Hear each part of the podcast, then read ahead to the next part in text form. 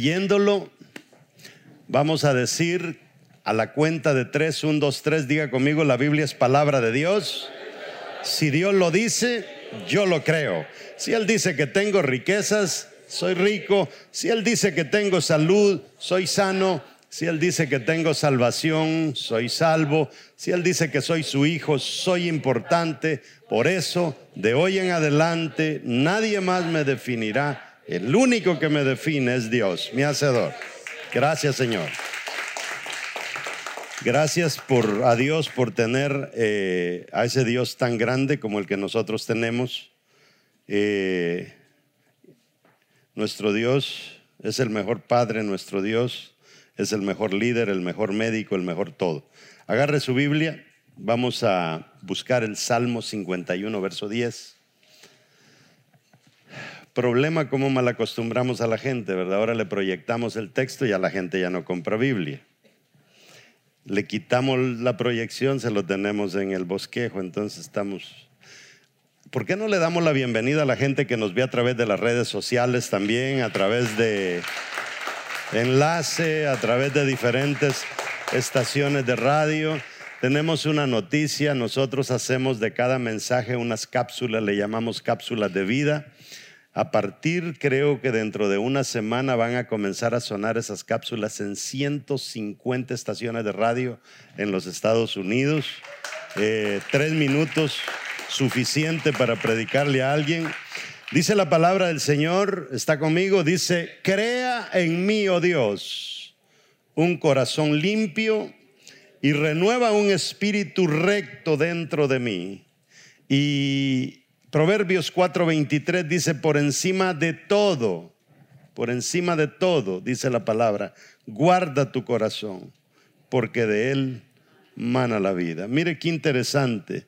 Si nos ponemos a pensar en los órganos que aparecen ahí, crea en mí, oh Dios, un corazón limpio y renueva mi espíritu.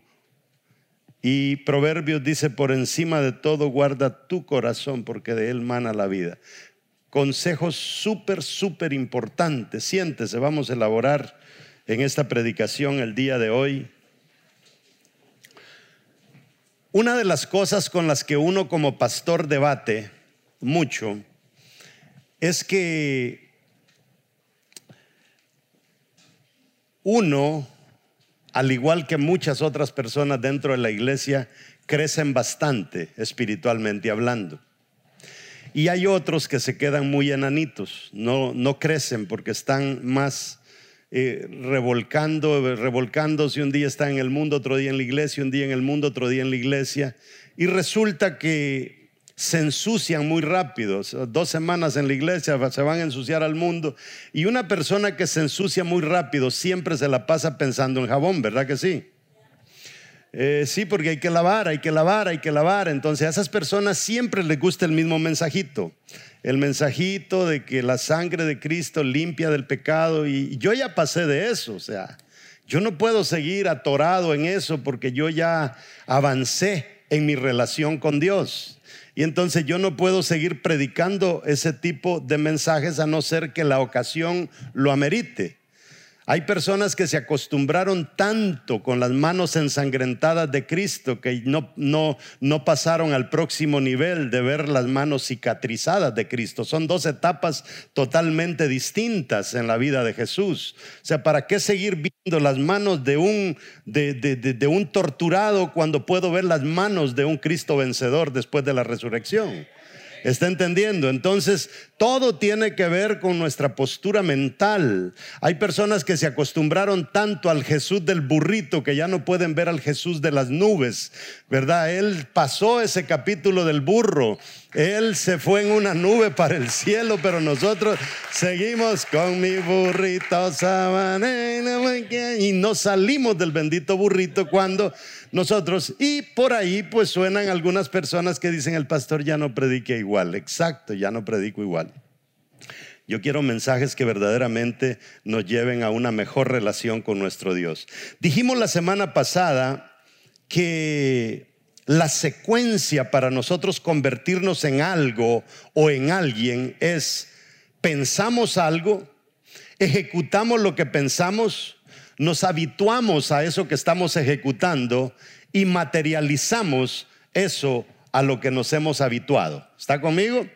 Primero me llega la idea, después de que me llega la idea, pues la pongo en acción, después de ponerla en acción, lo hago un hábito para mi vida, no es solamente una vez, y después de hacerlo un hábito, yo comienzo a materializar lo que comencé pensando. Igual que el que hizo este edificio, lo pensó y aquí está materializado.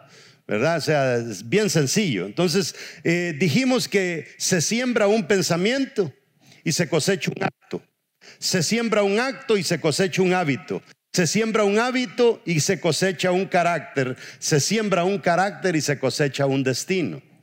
Entonces nosotros queremos cambiar nuestro destino, tenemos que saber que hay una secuencia de cómo nosotros debemos de vivir nuestra vida cristiana.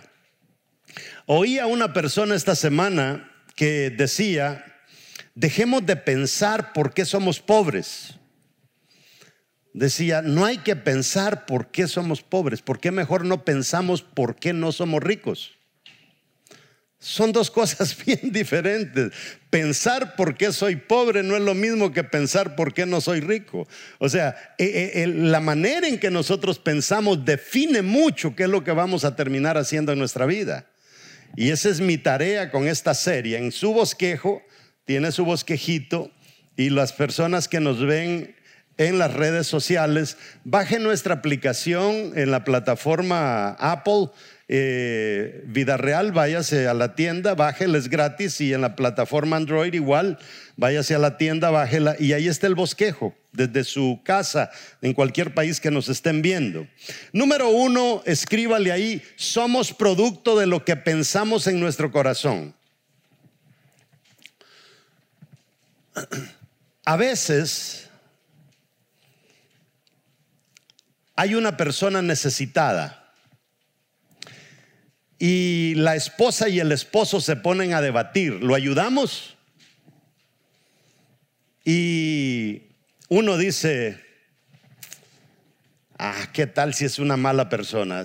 ¿Y qué tal si lo que quieres, verdad, que lo metamos en la casa para la noche porque no tiene dónde dormir o, que duerme en la iglesia y termina robándose alguna cosa de la iglesia? Y de repente otro dice, no, pero eh, hay que ayudarlo. Podría ser nuestro hijo o podría ser un pariente de nosotros. ¿Cuál es la diferencia entre una conclusión y la otra? ¿Cuál es la diferencia?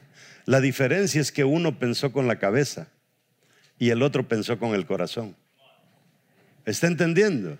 Entonces nosotros debemos de entender que este asunto de pensar es más importante de lo que usted se imaginaba. Lo que pensamos en nuestra mente y lo que pensamos en el corazón son dos cosas totalmente diferentes. ¿Por qué razón es que los varones se chocan con papá y, son melosos con mamá? Porque mamá tolera mucho, porque mamá piensa mucho con el corazón. Y papá endereza mucho porque papá piensa mucho con la cabeza. ¿Están entendiendo hasta ahora? Ok. Entonces hay cosas que, que se sueñan. Nosotros a veces soñamos cosas, hay cosas que se piensan y hay otras cosas que tenemos la intención de hacerlas, pero ninguna de ellas va a ser materializada a no ser que le pongamos la actitud a eso. Usted puede Dios darle grandes sueños, darle grandes visiones, darle grandes ideas, pero si usted no cambia su actitud mental, su postura mental, usted simple y sencillamente se va a quedar con buenas intenciones, con buenas ideas, que el hermano piensa bonito, sí, pero no hace bonito. Ahí se queda a nivel de pensamiento. Entonces las cosas se materializan cuando esos sueños, esos pensamientos, esas intenciones las metemos en nuestro corazón. Una vez te metiste algo en tu corazón, por eso no se recuerda cómo comenzó su noviazgo con su esposa. Usted la vio, ¿verdad? Le escaneó. Y después de escanearla, dijo, no está mal, ¿verdad? Pasa el examen. Y, y después de haberle escaneado, eso fue a nivel mental. Pero después de haberle escaneado, usted se le acercó y comenzó pues a, a convivir con ella, intercambiar ideas. Y poco a poco ella dijo cosas que usted se las metió en el corazón. O le cayó mal desde una vez, dijo, no, me equivoqué, esta tipa no es, o este tipo no es. Entonces, cuando algo se nos mete en el corazón, ahí se convierte en una relación. Entonces, muchos de nosotros dejamos nuestro trabajo con Dios a nivel mente, pero no lo llevamos a nivel corazón. Agarramos el ministerio a nivel mental, pero no lo llevamos a nivel emocional. Que sientas, sientas ganas de hacerlo. Allí es donde todo cambia, cuando metemos las cosas en el corazón. Ahora, la mente no ejecuta. Quien ejecuta es la voluntad.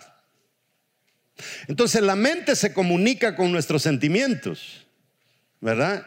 Y entre los dos toman un acuerdo, dicen, ¿lo hacemos o no lo hacemos?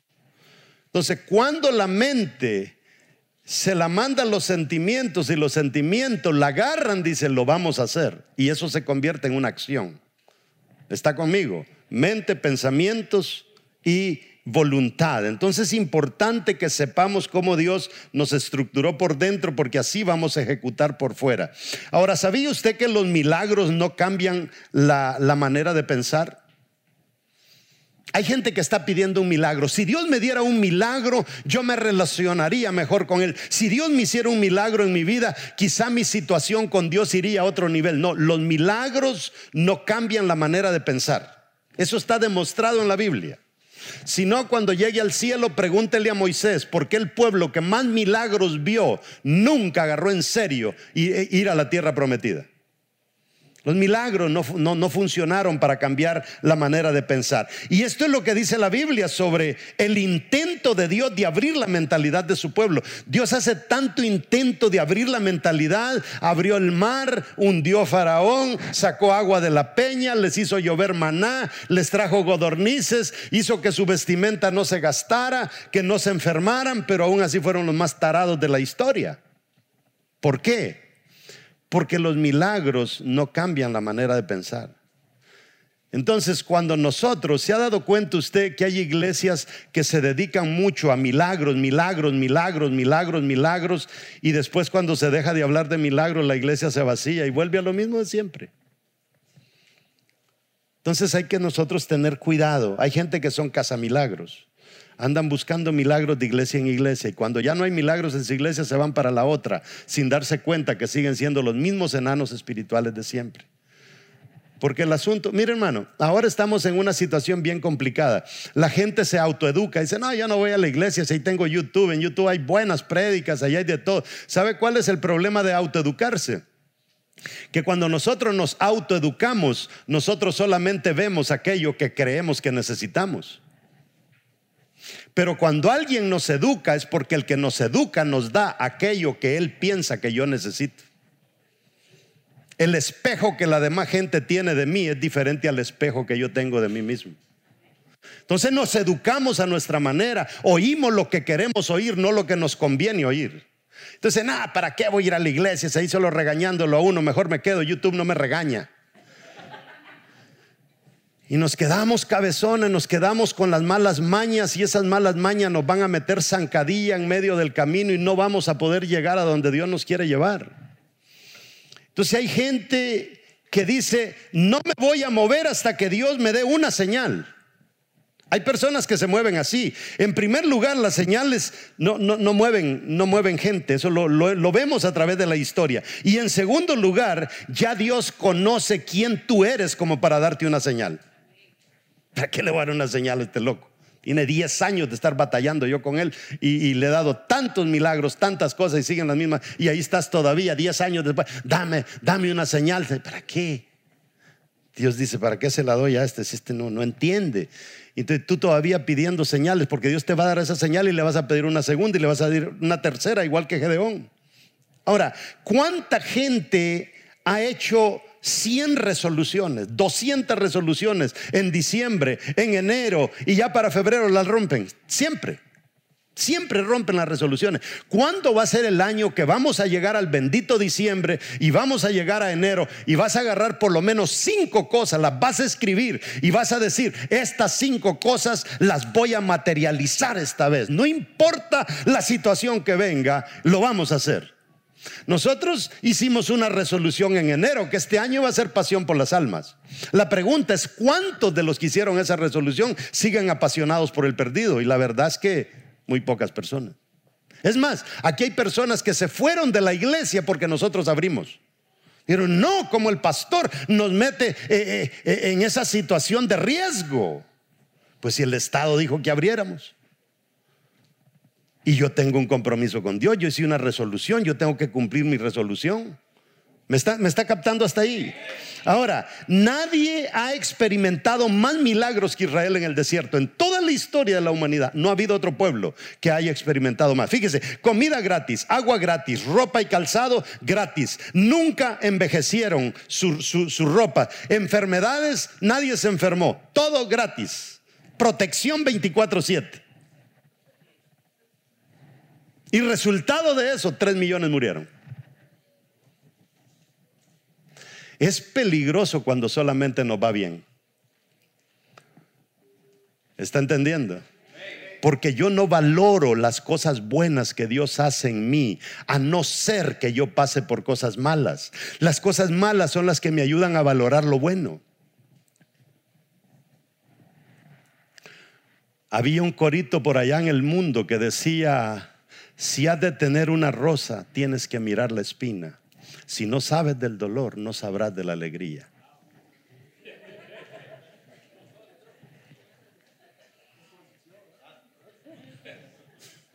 ¿Está entendiendo? Son cosas que a veces uno no las valora. Y cuando tú le pides a Dios que te aleje los problemas, lo que le estás pidiendo a Dios es que te dé una vida que nunca te ayude a madurar. Porque el sufrimiento, el empuje, el aguante, la lucha, el pleito, nos van a ayudar a crecer. Solamente así. Imagínese un Messi que le hubieran tenido un niño bonito ahí, ¿verdad? Cada rato. No, el tipo se fajó, él madrugaba, él ensayaba, él entrenaba, chiquito, joven, preadolescente, adolescente, joven. Él quemó calorías en esa cancha. Ahora es el hombre que es. Dice Éxodo 13, 17, póngale mucho cuidado. Y luego que Faraón, dejó ir al pueblo, Dios no lo llevó por el camino de la tierra de los filisteos, dice. ¿Está conmigo? Que estaba, ¿qué dice? Cerca. O sea, Dios saca al pueblo de Israel de Egipto. Y dice, camino largo, camino corto. Camino corto, filisteos. Camino largo, pues se van a topar con otros, pero me los voy a llevar por el camino largo. Ahora mire lo que dice el, resto del versículo. Porque dijo Dios,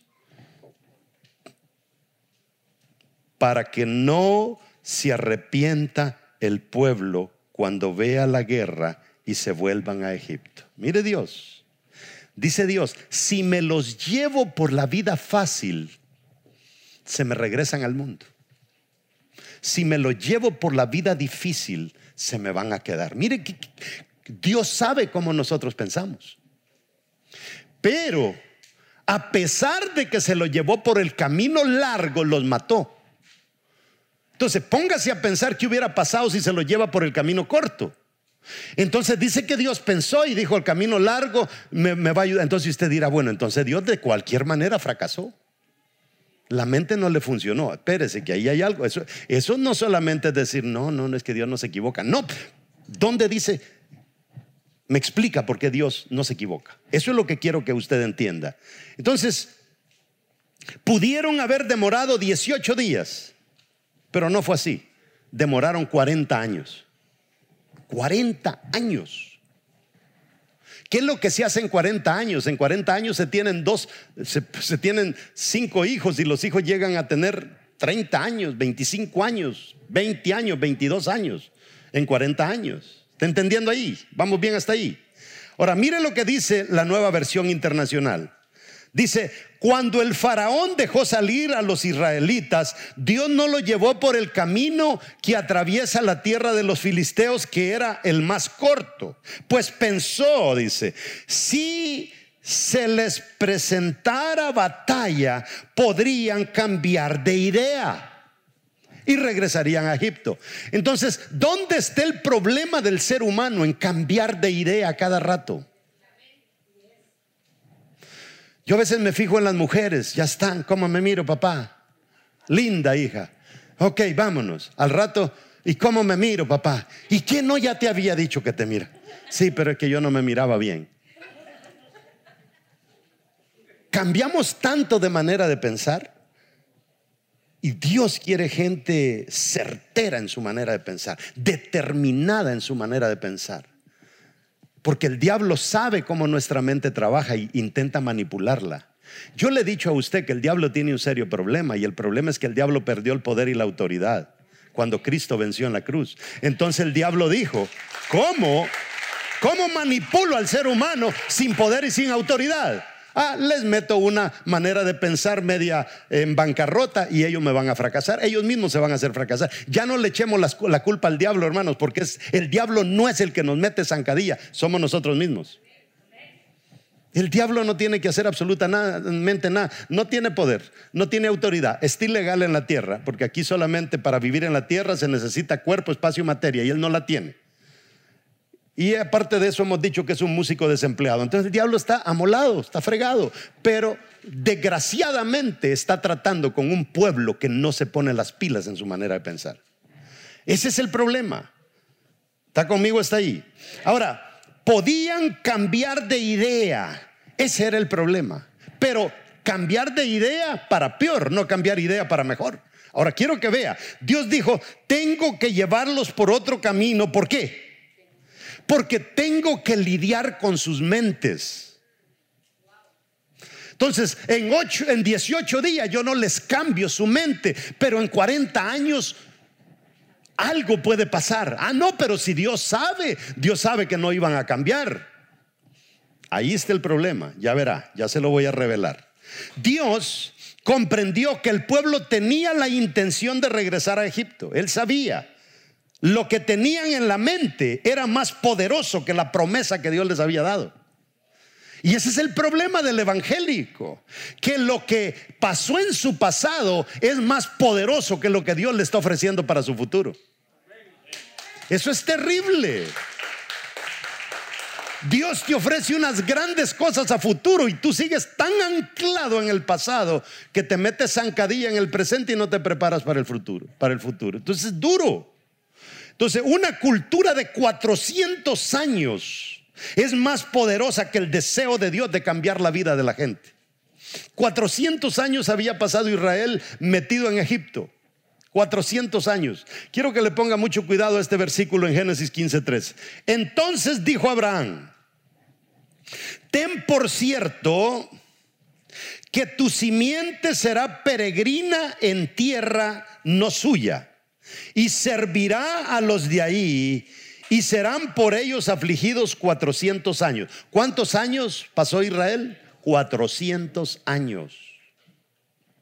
Batiendo barro, escuchando que no se puede, sin una relación con Dios. Y los marcó tanto que cuando Dios les puso enfrente de ellos una tierra prometida, una vida bendecida, siempre miraban hacia Egipto.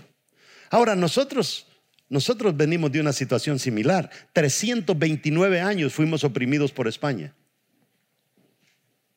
No 400, pero 329 ya es bastante.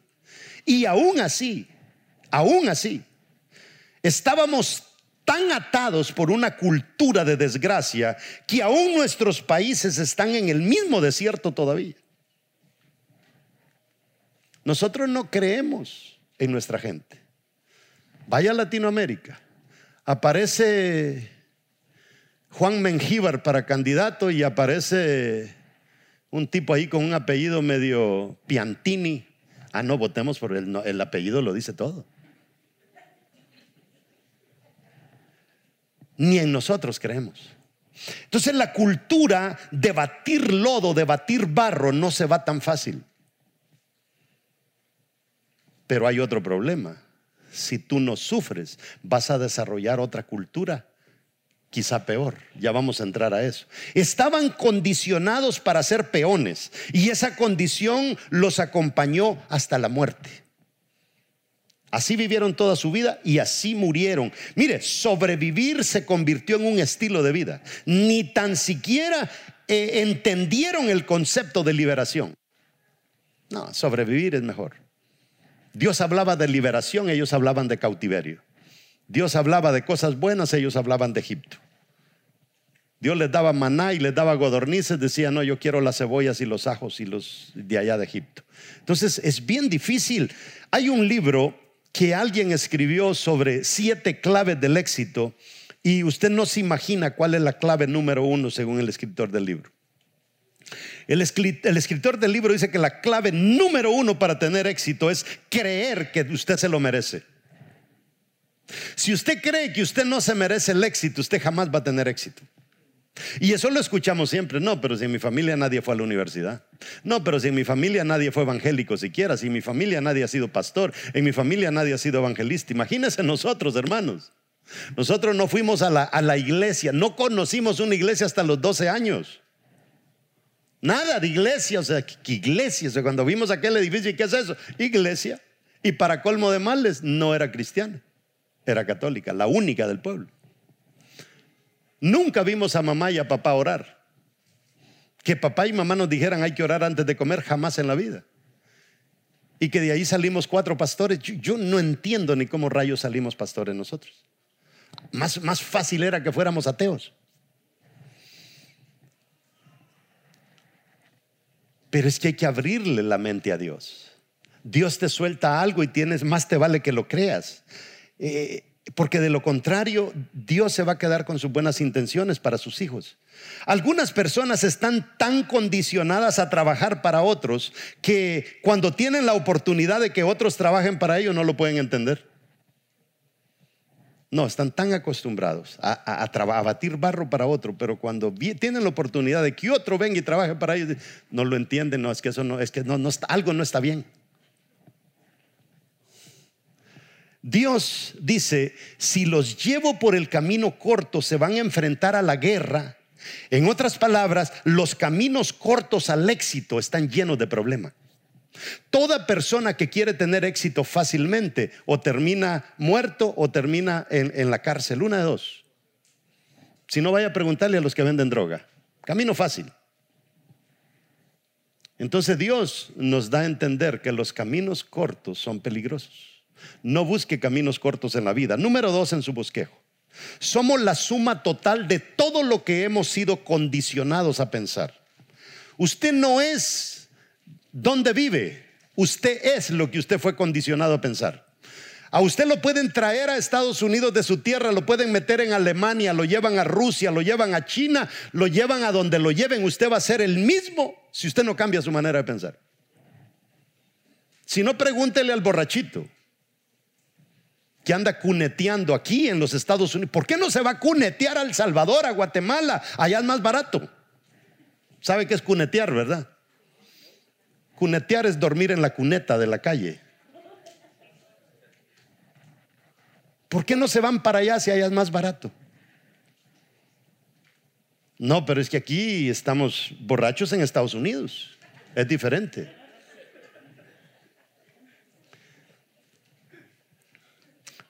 Yo me recuerdo una vez, dije yo voy a ver, yo no soy así vanidoso, usted me ve, yo, yo me visto barato, pero me pongo lo que me gusta. Pero una vez me compré unos mis zapatos Louis Vuitton y son los más zapatos más incómodos que usted pueda ponerse. Ay, me tocó que predicar en una iglesia y el pastor vio que eran zapatos Louis Vuitton y me dijo, ¿Le duelen los pies? Sí, es que estos zapatos son bien incómodos, le digo. ¿Son Louis Vuitton? Me dijo. Sí, le dije, son incómodos. Los callos van a ser callos Louis Vuitton, me dijo.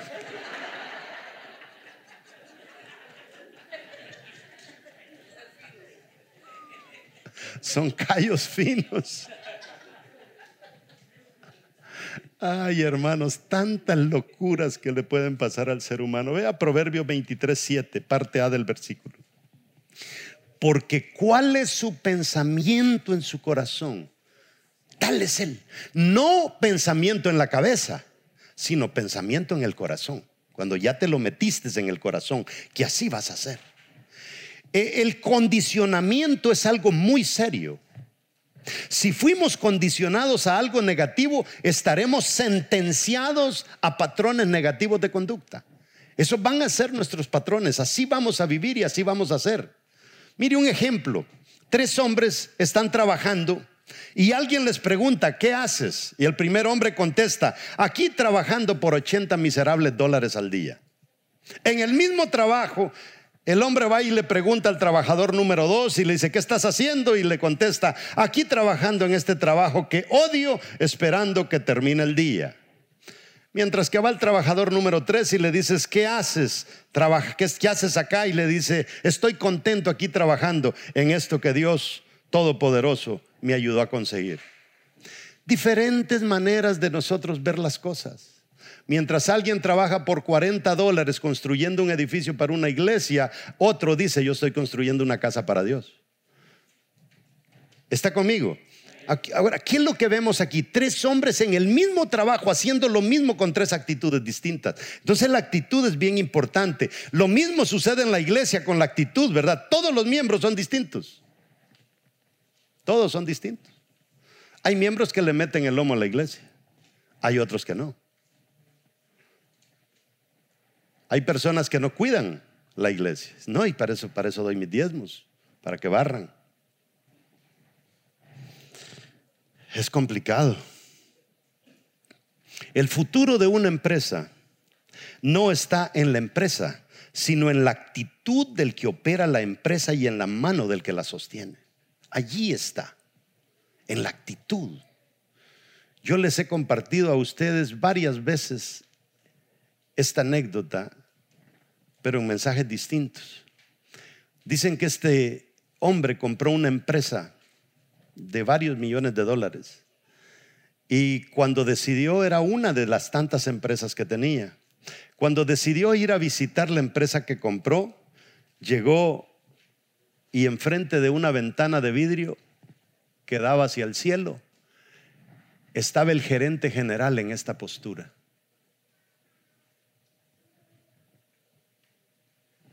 Y pasó el que acaba de comprar la empresa. Se le quedó viendo y dijo, bonito trabajo tiene este, pero siguió. Media hora estuvo por allá viendo cómo iban los libros, quién, quién, le debían, qué era lo que estaba generando la empresa y regresa y cuando regresa está el gerente general viendo hacia el cielo. Dice, este tipo es el primero que me voy a volar pero le voy a dar una tercera oportunidad. Se va, una hora después regresa y el tipo todavía está ya en una postura distinta, pero igual. Y va al accounts payable, al que hace los pagos y le dice, despídeme al gerente general. Tres veces he pasado viendo al cielo y para eso le estamos pagando. Con todo gusto, jefe, le dice el muchacho. Si usted dice que hay que despedirlo, hay que despedirlo. Cuando Él se nos vaya, le dice, se nos van a ir los 265 millones que Él le trae a la empresa cada año. Gracias a lo inteligente que ese hombre es. Yo le hago, no, no, no. Préstame tu pañuelo, hay que limpiarle la ventana, le dice, para que siga viendo por ahí. Aquí, hermano, nosotros venimos de una cultura de trabajar mucho, pero de casi no pensar. Y los que piensan son los que nos dan trabajo a nosotros. Y ahí vamos a morir. No importa qué es lo que Dios te promete. Si tu mente no está preparada para la promesa, Dios no te la va a dar. Dios te da una promesa. ¿Qué es lo primero que tienes que hacer tú? Prepararte para la promesa. Tú no tienes licencia para conducir y Dios te dice, te voy a dar un carro. ¿Qué es lo primero que vas a hacer? Ve a sacar la licencia. Ve a trabajar para ver si tienes el dinero para el seguro. Mira dónde lo vas a estacionar y cuando tú des esos pasos, Dios va a decir, este tipo se merece el carrito. Pero si tú te quedas esperando y esperando y esperando, una vez nosotros hicimos aquí un intercambio de un carro. Y cuando la señora se lo ganó y viene a traer la llave, se me ocurrió preguntarle y le dije, ¿usted por casualidad tiene licencia? Y me dijo, no. Le dimos un carro a una señora que no tenía ni licencia. Y Dios no hace eso. Porque una bendición de Dios para alguien que no está preparado se puede convertir en una maldición. Entonces tenemos que tener cuidado. Dios tiene cosas bellas para nosotros, pero a veces no las suelta porque nosotros no estamos preparados. Mire, primero, Dios, mire, quiero que le ponga atención a esto. Éxodo 6:8. Póngale atención, esto le va a revelar algo poderosísimo. Dios dice al pueblo de Israel, mire lo que les dice, verso 8 y os meteré en la tierra por la cual alcé mi mano, jurando que la daría a Abraham, a Isaac y a Jacob, y yo os la daré por heredad, yo Jehová. Le dice al pueblo de Israel, yo los voy a meter a la tierra prometida. Se lo juré a Abraham que lo iba a meter, le dije a Isaac que lo iba a meter y le dije a Jacob que los iba a meter a la tierra prometida. Y yo les juro que lo voy a meter, le dice Dios. Aquí hay un problema. Abraham, ¿dónde está? Muerto. Isaac, ¿dónde está? Muerto. Jacob, ¿dónde está? Muerto. Y Dios le dice que le juró a Abraham, a Isaac y a Jacob que los iba a meter. Allí hay algo que hay que, hay que poner a, ponerse a pensar. ¿Qué es lo que Dios está diciendo? Le juró a Abraham que lo iba a meter, pero no lo metió. Mintió Dios. Ah, ¿por qué no mintió? Ya le voy a explicar por qué. Después dice que Jehová jura a Israel no dejarlos entrar porque no pueden alinear sus mentes con la suya. O sea, Dios primero les dice, los voy a meter a la tierra prometida, se los juro. Y más adelante Dios les dice, les juro que no los voy a meter a la tierra prometida. Ay Dios, entonces Dios no solamente es mentiroso, sino que solamente también cambia de manera de pensar. ¿Será eso correcto pensarlo de nuestro Dios? No. Entonces, ¿qué pasó? Mire, muchas personas oran pidiendo a Dios, pero no trabajan para estar listos cuando venga la respuesta a la oración que hicieron.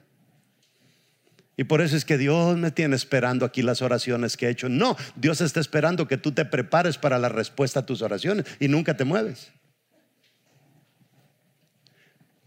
Yo dije que los llevaría, dice Dios, pero ustedes no se preparan para estar calificados para la tierra prometida.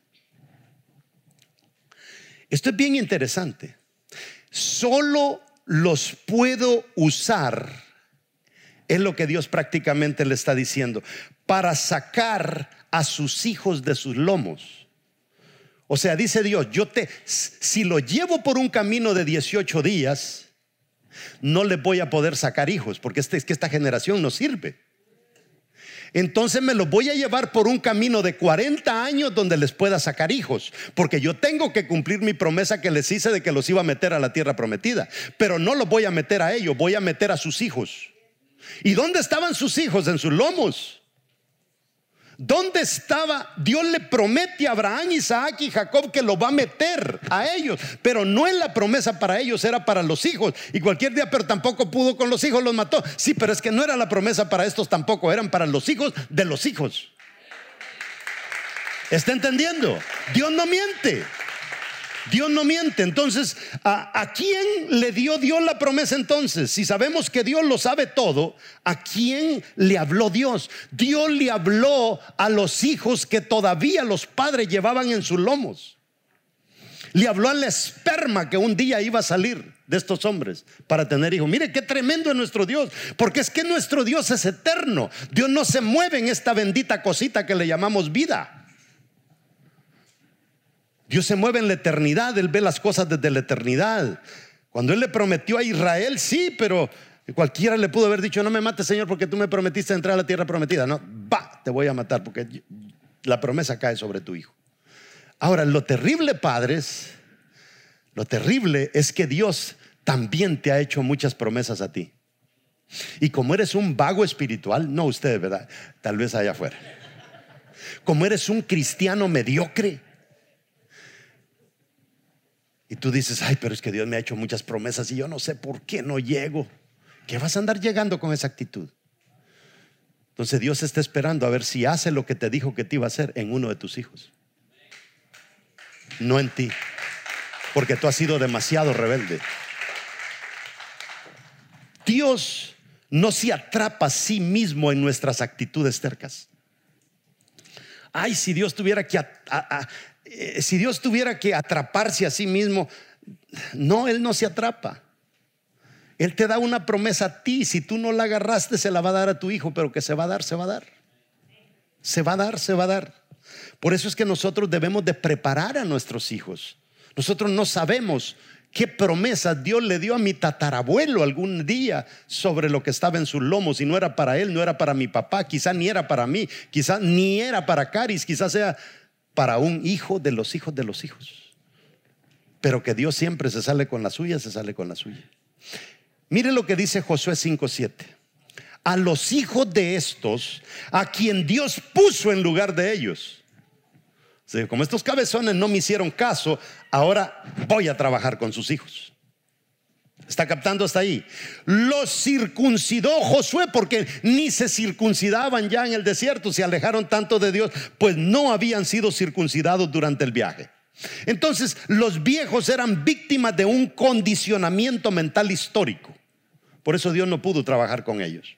Las grandes cosas que Dios quizá le está prometiendo o le prometió vida real, no, no la vamos a ver nosotros, quizá la vean nuestros hijos. Porque hemos tenido un pueblo bastante rebelde. Dios sabía que no cambiarían. Entonces, ¿por qué entonces intenta, aquí va otra cosa, ¿por qué Dios intenta cambiar la mente de esta gente entonces? Si Dios sabe que no van a cambiar. Esa es una pregunta de... ¿Sabe? Dios no lo hace por él. Él sabe. ¿Sabe por qué Dios intenta cambiarlos a ellos? Para que un día, el día del juicio quizá, nadie vaya a venir y le diga, tú me prometiste en el desierto y no cumpliste tu promesa. Y Dios le va a decir, sí la cumplí en tus hijos. Le cayó la boca. Sí, pero tú no nos llevaste por el camino corto, nos llevaste por el camino largo para ver si cambiábamos nuestra manera de pensar. Entonces Dios le va, Dios, Dios le va a decir, es que justamente por eso lo, llevé por el camino largo, porque hice todo mi intento para cambiarlos, pero ustedes no quisieron. Así es de que Dios no intenta cambiar a las personas porque Él cree que los va a cambiar. Dios intenta cambiar a las personas para un día taparnos la boca para decirnos, yo lo intenté, pero tú no te dejaste. Que nuestro Dios es tremendo. Ahora, los viejos ya estaban arruinados. Dios sabía que no cambiarían. Entonces, qué lindo es nuestro Dios. No lo hace por Él, lo hace para que el pueblo no tenga excusa de que Dios no lo intentó. Mis amados hermanos, con Dios hmm, lo tenemos todo, pero estamos haciendo negocios con un Dios perfecto, con un Dios justo, con un Dios que no anda jugando capirucho,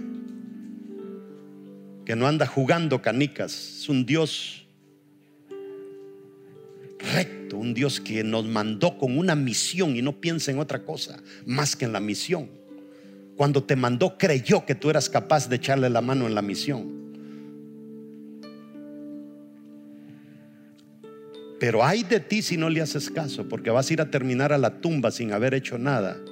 Y Dios va a tener que levantar a un hijo tuyo, porque tú no le serviste para mucho. Póngase de pie.